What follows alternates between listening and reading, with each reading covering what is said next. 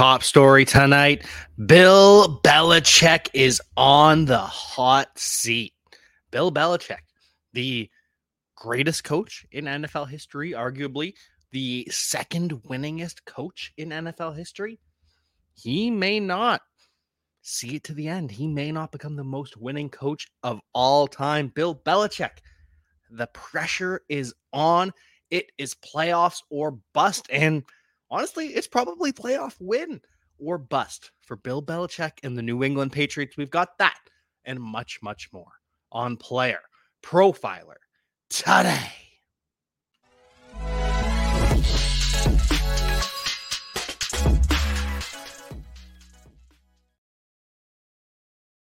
Bill Belichick. What a storied career, but even the best careers come to an end at some point, and it appears as though Bill Belichick's may be on its last legs.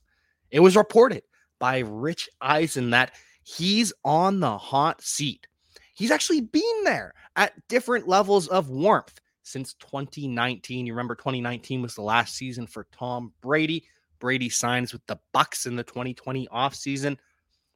Crazy how time changes. Bill Belichick goes from being widely considered the greatest coach of all time to potentially a you must win to save your job. And it appears that they may have a candidate already in house in Jerod Mayo, the former linebacker, defensive captain for the New England Patriots for years and years. He ended up joining the staff as a defensive coach.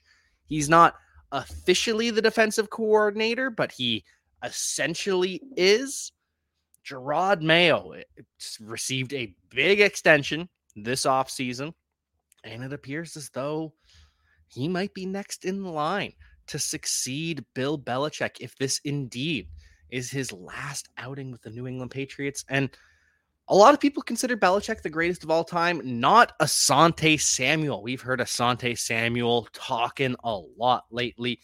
And most recently, Asante Samuel says that Bill Belichick is not the greatest coach of all time. It was all Tom Brady. Tom won't admit it, but Asante Samuel says he was there and it was Tom. It was not Bill Belichick. I'm just quoting him. There are a lot of players that would not agree with that, but Asante Samuel has his takes, just like he has his takes about Darrelle Revis and Sauce Gardner and all this other nonsense. But, anyways, back to Bill Belichick. Apparently, part of the friction is the development of Mac Jones and also stems back to what they did with Tom Brady at the end of his career with the New England Patriots. We all remember that 2019 offseason where the Patriots had nobody. This was a talent devoid roster. They had no passing game, no playmakers aside from Julian Edelman. He was just the whole offense it was rough. And then we have nothing. They don't go out and spend big on anyone. And part of that was the salary cap constraints. The Patriots had been kicking that can down the road for a couple years now, but it was a one season reset. Tom Brady leaves, they bring Cam Newton in on cheap everyone says, okay, well, next year they're going to have 80 million ish dollars to spend. The Patriots are going to spend a bunch of money, sign a bunch of free agents, rebuild this offense. It's all going to be good. And then the big money they spent was on a nose tackle, Nelson Agholor and Kendrick Bourne. Really? That's how you allocate those funds. And apparently that is part of the friction is Bill Belichick has been unwilling to go out and spend the big money on playmakers. And that's something that the Patriots needed. That's what they needed at the end of the Tom Brady era. That's what they've needed with Mac Jones and Bill Belichick. That's just not how he builds teams. He's a defensive guy. He's a matriculate the ball down the field kind of guy. But that's not how NFL offenses work anymore. If you don't have a quarterback that can take over a game and win it himself, you better do everything to put talent around him to succeed. You see, Patrick Mahomes, he can do it himself, but they has Travis Kelce. Josh Allen, he can do it himself, but he's got Stefon Diggs. Lamar Jackson, he can do it himself, but he went they went out and got him a whole bunch of weapons this offseason. And yet, Mac Jones gets nothing. No DeAndre Hopkins. You get an extended DeVante Parker for what that's worth. Nelson Agholor is gone, walked in free agency, didn't really help out that much to begin with. Kendrick Bourne ended up in the doghouse last year, so he hasn't performed the contract that he got. Just been a mess the last couple years for the Patriots, and we'll get it more into that after this word from the Podfather. Hey, we're all starting new fantasy leagues all the time. And more often than not, where do we start our fantasy leagues at Player Profiler? On Sleeper. Because it's the best. You can imagine my excitement when I saw Sleeper rolled out Sleeper picks, baby. Now, you know I love Kenny Pickett, right? Week one, who does he face? San Francisco. That's a bummer. So I'm going to be going less than on Kenny Pickett's projected yardage and on whichever quarterback is starting for San Francisco in week one. Probably not Trey Lance. But then who do the Steelers face in week two? Ah, the Browns, right? We think the Browns are going to crank things up. So there you can say, hey, Kenny Pickett, more than his projected passing yards. And you keep on correlating. Elijah Moore, more than. George Pickens, more than. And if you pick up to eight, that's how you 100x your payout on Sleeper. It's called the Hail Mary. So if you use promo code Underworld, you get a $100 instant deposit match. Check out Sleeper's terms and conditions for details. These Sleeper picks are live in over 25 states. Yeah, buddy. Hey, it's the pod.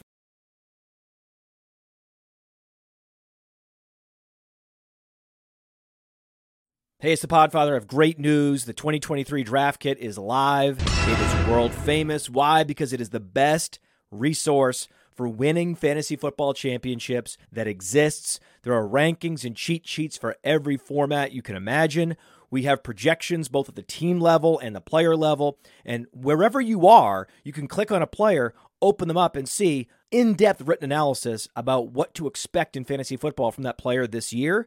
And then you can click on the team and you can get even more in depth analysis, all the drivers of fantasy production, both in a positive and negative direction for that team, including a signature trend. And the graphics are incredible. So these team insights, they give you the team level projections, the vacated targets, the vacated air yards, and that one dynamic for each team that you need to know when making decisions on draft day. And we added a bunch of features. I mean, individual cheat sheets for Theo and Billy and Dario. So you could take your favorite analyst and download their personal draft cheat sheet. And then in the commissioners section, also brand new this year, Memphis Young lays out everything you need to know to manage a league, do's, don'ts, tips, and what the more innovative fantasy commissioners are doing this year. That's presented by TrophySmack. The whole package is presented by the Fantasy Football Players Championship, the FFPC. Ray Garvin, Derek Brown, the best minds in the industry contributing analysis. It's certainly not the most inexpensive draft kit on the market, but uh, it is the best. Playerprofiler.com slash draft kit. Playerprofiler.com slash draft kit. Go get it. Out this Bill Belichick story just to wrap things up it appears, according to Rich Eisen, and we had heard the whispers a couple weeks before that yes, the Patriots are expected to return to the playoffs this year. It's been far too long since they've been in the playoffs, and even longer since they won. They didn't win last year. They didn't win the year before. They didn't win the year before that. They didn't win any of the three years that Tom Brady was not with the New England Patriots 2022, 2021, 2020. They didn't win with Tom Brady either. So it's been five years since the Patriots have won a playoff game. That is unacceptable, according to Robert Kraft. And so the pressure is on. We'll see how it shakes out. Either way, it appears that there's a chance that Robert Kraft could pick Mac Jones over Bill Belichick, and they could have a new coach in the near future. But who's the running back gonna be? for the New England Patriots because we've heard rumors that Dalvin Cook could be headed to New England. They are currently the betting favorite. It's not minus odds yet. But if Dalvin Cook heads to New England, Oh, that is brutal for Rhamondre Stevenson. He is going to plummet down the rankings, goes from a locked and loaded bell cow RB1 to probably a 50 50 split between Rhamondre Stevenson and Dalvin Cook. Uh, do you see a world where the Patriots have Rhamondre and Dalvin Cook and they give Rhamondre Stevenson 60% of the workload? I don't. So we'll keep an eye out. But that would be worst case scenario for Dalvin Cook. Just completely destroys Rhamondre Stevenson. But if that's the case, ooh, Jeff Wilson is going way, way too late. But speaking about running backs and their mistreatment, their lack of money being spent on them, apparently all the running backs are starting to work together. They've got a group text going. They are brainstorming what they're going to do. Stage one was yesterday, of course. They took to social media to complain. They were all unhappy, voiced it. And it feels as though a lot of fans are on the running back side. I mean, when you look at it, running backs are still laborers. I know they make a lot more money than the rest of us laborers do, but when the difference is okay, well, the running backs make less because of the, how the salary cap works. Well, that makes sense. But when it comes to the guys who own the team and aren't doing any of the labor, aren't doing anything, well, maybe they can make a little bit less, pay the running backs fairly. But the problem, probably not going to happen anytime soon. The collective bargaining agreement that the NFLPA signed a year too early. The NFLPA had a full year to continue to negotiate. They were so afraid of a lockout that they just waived all the leverage they had, said, We're going to sign a year early the deal that you offer us, and we're going to avoid this. And they signed for way too long, all the way to 2030. This was a bad deal for the NFL players, and it's going to get worse for running backs over the next couple seasons. By 2030, just imagine what the running back market's going to look like. It's not going to be good, but there's not going to be a change until then Uh, the, the, the only chance is next year when all these free agents, all these running backs being asked to take pay cuts, if they work together and set a price limit and no one fall below that. But even then, there'll be running backs currently on the roster, guys like Keaontay Ingram that will step up and perform at a quality enough level that the Cardinals, James Conner will, no, James Conner will be asked to take a pay cut next year. That will happen. It's going to get worse before it gets better for the running back position. It's unfortunate, but it is true. Fortunate news, good news for us NFL fans. The content is coming back. We've got nine teams that have had their rookies show up today to training camp the Buffalo Bills, the Kansas City Chiefs, the Los Angeles Chargers, the Miami Dolphins, the Baltimore Ravens, Five teams in the AFC have reported to training camp, or at least their rookies have. And then we've got the Falcons, the Giants, and the Saints in the NFC. Exciting times. We're going to have training camp videos just matriculating into the media over the next couple days. There's going to be so much stuff to overreact to. I can't wait. Tune in to Player Profiler today, seven days a week at 7 p.m. Eastern, in order to stay up to date with all the goings on across the NFL. We're going to be bringing you news from all these training camps, which highlights matter, which highlights don't. It's going to be a fun time and so many good teams the Bills, Chiefs, Chargers, Dolphins, Ravens. Fun, exciting teams reporting to training camp real soon. We're going to get lots of news coming in. I cannot wait.